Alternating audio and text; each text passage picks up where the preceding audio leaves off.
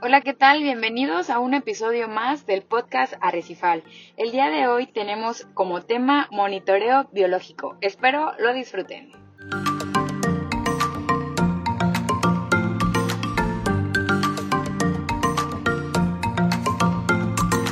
¿Qué tal amigos? Mi nombre es Axel y el día de hoy nos acompaña el biólogo Francisco Alejandro Rodríguez Salas, mejor conocido como Pancho, quien es uno de los encargados de realizar el monitoreo biológico de los arrecifes del PENSAP. Bienvenido, Pancho. Muchas gracias por la invitación, Axel. Es un honor para mí estar aquí en este podcast Arrecifal y bueno, espero les guste esta charla que vamos a tener el día de hoy. Pancho es biólogo egresado de la Facultad de Biología de la Universidad Autónoma de Aguascalientes. Trabajó como guardaparque en el área de protección de recursos naturales, cuenca alimentadora del Distrito Nacional de Riego 01, Pabellón Sierra Fría, Cerro Gordo, Cerro Corrado y 043 Sierra de Laurel, y desde hace más de 8 años coordina y ejecuta los trabajos de monitoreo dentro del PENSAP. Y bueno, Pancho, cuéntanos algunas de las actividades que realizabas en tu otra ANP y cómo fue llegar de una zona como Aguascalientes al puerto de Veracruz. Eh, pues sí, Axel, fíjate que allá en esta ANP que ya nos comentabas, donde yo estuve trabajando, eh, hacía el monitoreo silvestre de, dos especies bien, bien importantes. Una era el laurel silvestre, que es una planta que se usa en festividades religiosas y también se usa como condimento. Entonces estas actividades han presionado a, esta planta casi al punto de, de extinguirla y bueno, afortunadamente se logró eh, trabajar con las comunidades que están inmersas en el ANP y, llevábamos un monitoreo comunitario con estas eh, personas y, para ver cómo se iba repoblando el laurel silvestre y se hacían cuestiones de vigilancia para que no se explotara esta planta, ¿no? Entonces esa fue una de mis primeras experiencias, el monitoreo biológico del laurel silvestre. Y bueno, también trabajé en, en Aguascalientes con monitoreo biológico de águila real. Eh, dentro de la ANP había seis, nidos de, águila real y pues bueno, me tocaba hacer el monitoreo de, estas maravillosas aves y ver eh, cuándo anidaban, cuándo salía el pollo, si los pollos sobrevivían uno, dos, ninguno. Y bueno, un sinfín de, cosas que, veíamos ahí de comportamiento de, las aves, lo que viene siendo el, los vuelos nupciales, que es como estas aves eh, cortejan a su pareja y son, son eh, pues literalmente es un, baile en, el, en el aire. Y bueno, esta fue las actividades principales que yo realizaba en esta otra ANP. Como bien mencionas, debe ser todo un espectáculo en el aire, ese apareamiento de las aves que monitoreabas allá en tu otra ANP. Y bueno, ya para entrar un poco más en el tema, ¿puedes contarnos qué es el monitoreo biológico? Bueno, Axel, fíjate que el monitoreo biológico es una herramienta que nos va a permitir conocer la salud del ecosistema. Eh, cuando vamos al, médico, el médico nos mide la presión, nos checa la temperatura, el peso, la estatura y un sinfín de signos vitales, ¿no? Pues bueno, el monitoreo biológico es exactamente lo mismo. Digamos que los biólogos que hacemos monitoreo biológico en un ecosistema somos los médicos de este ecosistema que estamos valorando en qué eh, está bien, en qué está mal, cómo podría mejorar. Eh, es bien importante recalcar que el monitoreo biológico es, eh, tiene que basarse en un protocolo, en, un método científico para poder considerarlo monitoreo. Yo he escuchado en ocasiones personas que dicen, es que yo hago monitoreo de aves. Ah, órale, ¿y bajo qué protocolo lo haces? ¿O cada qué, con qué temporalidad haces este monitoreo? Ah, no, pues es que una vez salí y tomé fotos. Y luego vuelvo a salir y vuelvo a tomar fotos. Eso no es un monitoreo, eso es simplemente una observación. El monitoreo tiene que tener una temporalidad y tiene que responder a ciertas preguntas. Eh, en este caso, por ejemplo, nosotros el monitoreo biológico que, realizamos aquí en el Parque Nacional Sistema Recifal Veracruzano, lo realizamos en tres temporadas, nortes, secas y lluvias. Eh, esto es en los meses de mayo, septiembre y enero. ¿Por qué en estas temporalidades? Ah, bueno, porque es, son, son épocas del año en donde eh, el ecosistema se ve, afectado por diferentes cuestiones. Eh, como ya lo dije, por las secas, por las lluvias y por la temporada de nortes. Entonces es importante ver cómo el, ecosistema se comporta en base a, diferentes eh, presiones eh, del ambiente.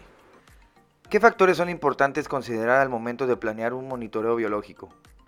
Bueno, Axel, fíjate que hay muchos factores que hay que considerar antes de empezar a, hacer un monitoreo biológico. lo primero es pensar en qué es lo que queremos responder, qué datos queremos obtener con este monitoreo biológico y ser muy objetivos con respecto a los resultados que esperamos obtener. Eh, muchas veces queremos hacer mil cosas, pero otro factor importante para poder hacer este monitoreo es el factor económico. Hay que saber cuánto dinero tenemos para saber qué tanto podemos hacer. Entonces es bien importante tener objetivos claros y que sean objetivos que podamos cumplir. Yo creo que estas dos situaciones son, son primordiales. Saber qué quiero y cuánto tengo para hacer lo que quiero hacer. Eh, después de esto, yo creo que las capacidades técnicas del personal son súper importantes. Eh, y el equipo, el equipo necesario. Por ejemplo, en el caso de nosotros, eh, necesitamos una embarcación que nos lleve a los arrecifes. Monitoreamos 15 arrecifes. Entonces necesitamos una embarcación, necesitamos gasolina, necesitamos un capitán que nos pueda llevar hasta estos arrecifes. Necesitamos que los buzos que van a bajar al, al arrecife a tomar los datos sean buzos, sean biólogos, y no solo que sean biólogos y buzos, sino que sean buzos que sepan hacer esta actividad de una manera eh, que sepan manejar muy bien su flotabilidad para no estar golpeando los corales, no estar levantando sedimento con las aletas. Entonces, estos buzos tienen que tener una expertise mm, más o menos eh, regular, ¿no? Hay una cosa, no pueden ser novatos, vaya. Eh, y tenemos que, estos buzos también tienen que saber identificar colonias de coral y hay, algunos que hacemos el monitoreo de peces, entonces también tenemos que saber identificar diferentes especies de peces. Entonces, es, si, te, si, te, das cuenta, hacer un, eh, llevar a cabo un protocolo de monitoreo no es cosa fácil sí se requiere de cierto equipo y este, cierta experiencia. Esto en el caso de los arrecifes. Eh, va a ir cambiando según las cosas que estés monitoreando. Cuando hacía yo el monitoreo en Aguascalientes de Águila Real, bueno, ahí necesitábamos unos buenos binoculares, necesitábamos una buena cámara fotográfica con un telefoto de un tamaño considerable. Cuando íbamos a hacer el monitoreo de Laurel, pues necesitábamos unas buenas botas para caminar bastante tiempo eh, entre la selva baja y, pues tener, ahí usábamos cuerdas, libretas para hacer unas parcelas y empezar a contar plantitas. Entonces, según lo que vayamos a monitorear van a ser eh, las herramientas, las capacidades que vamos a necesitar y el presupuesto que vamos a necesitar para poder llevar a cabo estos protocolos de monitoreo. ¿Por qué es importante realizar monitoreos biológicos en las áreas naturales protegidas? Fíjate que el monitoreo biológico va a ser importante porque el, monitoreo biológico nos va a decir si todas las actividades que estamos haciendo eh, están sirviendo o no. Nos va, nos va, a permitir saber dónde hay que apretar un poquito, dónde hay que reforzar alguna, alguna cuestión. Eh, como Comisión Nacional de Áreas Naturales Protegidas hacemos vigilancia, hacemos educación ambiental, hacemos un montón de actividades bien importantes con la comunidad que eh, la, finalidad de estas actividades pues es conservar nuestros ecosistemas. La manera de poder saber si todo esto está funcionando es mediante el monitoreo biológico, porque el monitoreo biológico nos va a decir qué tan bien o qué tan mal está el ecosistema. Te pongo un ejemplo. Hacemos un monitoreo de sedimentos y gracias a este monitoreo de sedimento nos hemos podido dar cuenta que hay ciertas sustancias que vienen desde la cuenca alta de, los ríos. El río Jamapa nace en el glaciar Jamapa del Pico de Orizaba y desemboca en la ciudad de Boca del Río, aquí en el vecino puerto de Veracruz. Todo lo que viene bajando por este río sale a los, al mar abierto, al Golfo de México y llega a afectar a los corales. Entonces tenemos presencia de agroquímicos, tenemos presencia de pesticidas, tenemos presencia de muchas cosas, de contaminantes, de jabones, de detergentes que vienen bajando por la cuenca. Entonces tenemos unas áreas naturales protegidas eh, hermanas que es el Pico de Orizaba y Cofre de Perote. De, gracias a este monitoreo que hacemos aquí en Veracruz, podemos darnos cuenta si las acciones que realizan en el Pico de, Orizaba y Cofre de Perote eh, tienen repercusión o no con nosotros. Si ellos tienen una tala indiscriminada, seguramente el suelo de ahí arriba de la montaña se va a desprender, va a bajar por las barrancas y nos va a llegar eh, en forma de sedimento por el afluente de los ríos. Si ellos hacen un buen manejo del bosque, esto no va a pasar. Entonces incluso nos puede indicar cosas que están pasando, el monitoreo biológico nos puede indicar cosas que están pasando incluso a muchos kilómetros lejos de nuestra área natural protegida. Y a todo esto, ¿cómo determinan qué o cuál especie monitorear y por qué? Fíjate que para determinar qué especies vamos a monitorear, pues son las que nos van a dar datos acerca de la conservación del, ecosistema. En nuestro caso, bueno, son los corales. Y aquí te hago una, una, aclaración. Hay dos tipos de corales. Hay corales blandos y corales duros. En el caso nuestro, solo monitoreamos los corales duros. Esto es porque los corales duros son formadores de arrecife. ¿sí? Los corales blandos no tienen esta función en el ecosistema, entonces nos centramos en, los duros. Además, monitoreamos peces, pero dirán, ¿qué tienen que ver los peces en los arrecifes? Eh, bueno, tenemos peces carnívoros, tenemos peces herbívoros y el principal competidor en los arrecifes el principal competidor de los corales son las algas.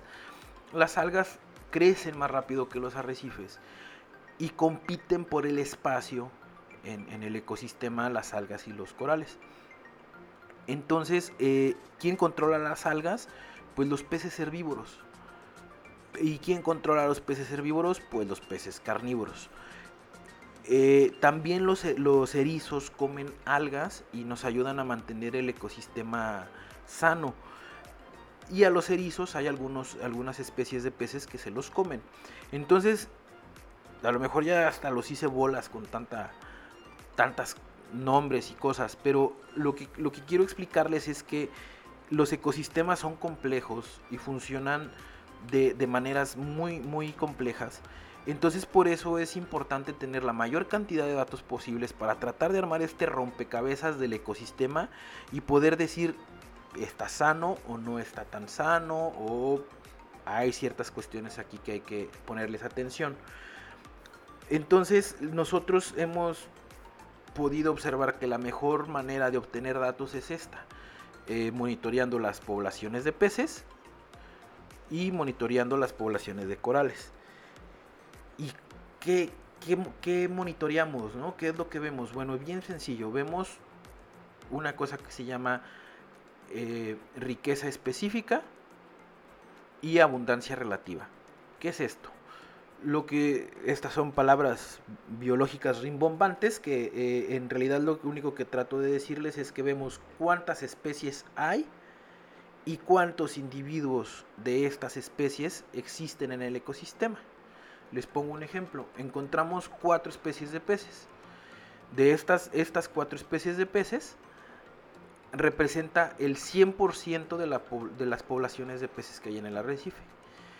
La cantidad de peces que encontremos de cada una de estas especies, pues va a ser la proporción en porcentaje de estas especies. Entonces podemos decir que de la especie 1 hay un 25%, de la especie 2 hay un 10% y así consecutivamente. Esto lo hacemos tanto con peces como con los corales. Además de esto, eh, pues vemos el tamaño de los corales, el tamaño de los peces, si hay enfermedades, eh, si hay, eh, en los corales se les llama reclutas a los nuevos coralitos bebés, o si hay alevines en los peces, o sea, pececitos bebés. Todo esto nos indica si se están reproduciendo, si este, las poblaciones son de organismos muy viejos, si solo son jóvenes. Entonces todo esto nos va dando una serie de datos que después se analizan. Todo esto que les estoy contando es la parte divertida, que vamos a campo, buceamos, tomamos un montón de datos, pero luego viene la parte del de, escritorio, y, donde hay que analizar todos estos datos y no solo analizarlos, sino que traducirlos y poder decir, mira, el ecosistema está así. ¿Para qué sirve el monitoreo biológico en el PENSAP? Como te lo comenté anteriormente, el monitoreo biológico nos va a servir eh, para conocer los signos vitales del ecosistema. Eh, esto nosotros como manejadores del área natural protegida, pues nos sirve para tomar decisiones y que eh, estas decisiones estén sustentadas de manera científica. Entonces de esta manera podemos decir, ¿sabes qué? hay que cerrar este arrecife, aquí no vamos a permitir el buceo, eh, aquí hay que evitar tráfico de embarcaciones, eh, hay que decirle al cofre de Perote y al pico de Orizaba que nos ayuden con sus campañas de reforestación porque nos está llegando demasiado sedimento. Eh, hoy hay que poner plantas de tratamiento que, de aguas residuales porque nos están llegando aguas negras, y etcétera. un, sinfín de decisiones que podemos nosotros eh, tomar y de acciones que podemos empezar a implementar, pero con un sustento científico. ¿Algún otro comentario o anécdota que quieras compartirnos? Pues muchas gracias Axel por el espacio, por permitirme compartirles un poco del trabajo que hacemos aquí en el Departamento de Monitoreo Biológico del Parque Nacional Sistema Recifal Veracruzano. Eh, fíjate que gracias a, a, este monitoreo biológico también hemos podido darnos cuenta de que las acciones que se han hecho para controlar las poblaciones de pez león pues han tenido eh, resultados bastante buenos. Eh, esta especie invasora me atrevo a decir que está controlada dentro del área natural protegida. Eh, cada vez vemos menos ejemplares, cada vez es más difícil ver ejemplares de esta especie de tamaño grande. Entonces, y vemos especies de otros peces eh, eh, con sus poblaciones pues recuperadas. Desafortunadamente, bueno, también nos hemos dado cuenta de que eh, ya no hay tiburones cerca de Veracruz. estos animales han sido pintados como animales muy malos, pero en realidad son, son organismos súper importantes en, en los ecosistemas porque ellos se comen a los peces enfermos, a los peces viejos y nos permiten tener poblaciones bastante equilibradas en, los ecosistemas. Entonces, eh, digo, aprovecho el, espacio para invitarlos eh, a no consumir este tipo de, organismos, no consumir sopas de, tiburón, no consumir empanadas de cazón. Eh, ya no están presentes estos organismos en los arrecifes de Veracruz y, son organismos bien importantes. Y en vez de, de estar consumiendo tiburón, los invito a consumir pez león, que es muy rico, es muy sabroso y es una especie que sí nos hace daño a los arrecifes jarochos. Entonces, cambiemos mejor esta cultura de satanizar al tiburón y mejor este comamos pez león. Y bueno, como siempre, muchas gracias por tu apoyo, Pancho, para la realización de este podcast arrecifal y agradecemos tu esfuerzo y dedicación en los trabajos de conservación de esta área natural protegida. Muchas gracias, Axel, y un gusto estar contigo aquí en el podcast arrecifal. Llegamos al final de este episodio del podcast Arrecifal, esperando haya sido de su agrado y los esperamos para un próximo episodio muy pronto. Recuerden seguirnos en nuestras redes sociales. En Facebook estamos como Parque Nacional Sistema Arrecifal Veracruzano y en Instagram nos pueden encontrar como arroba pensab.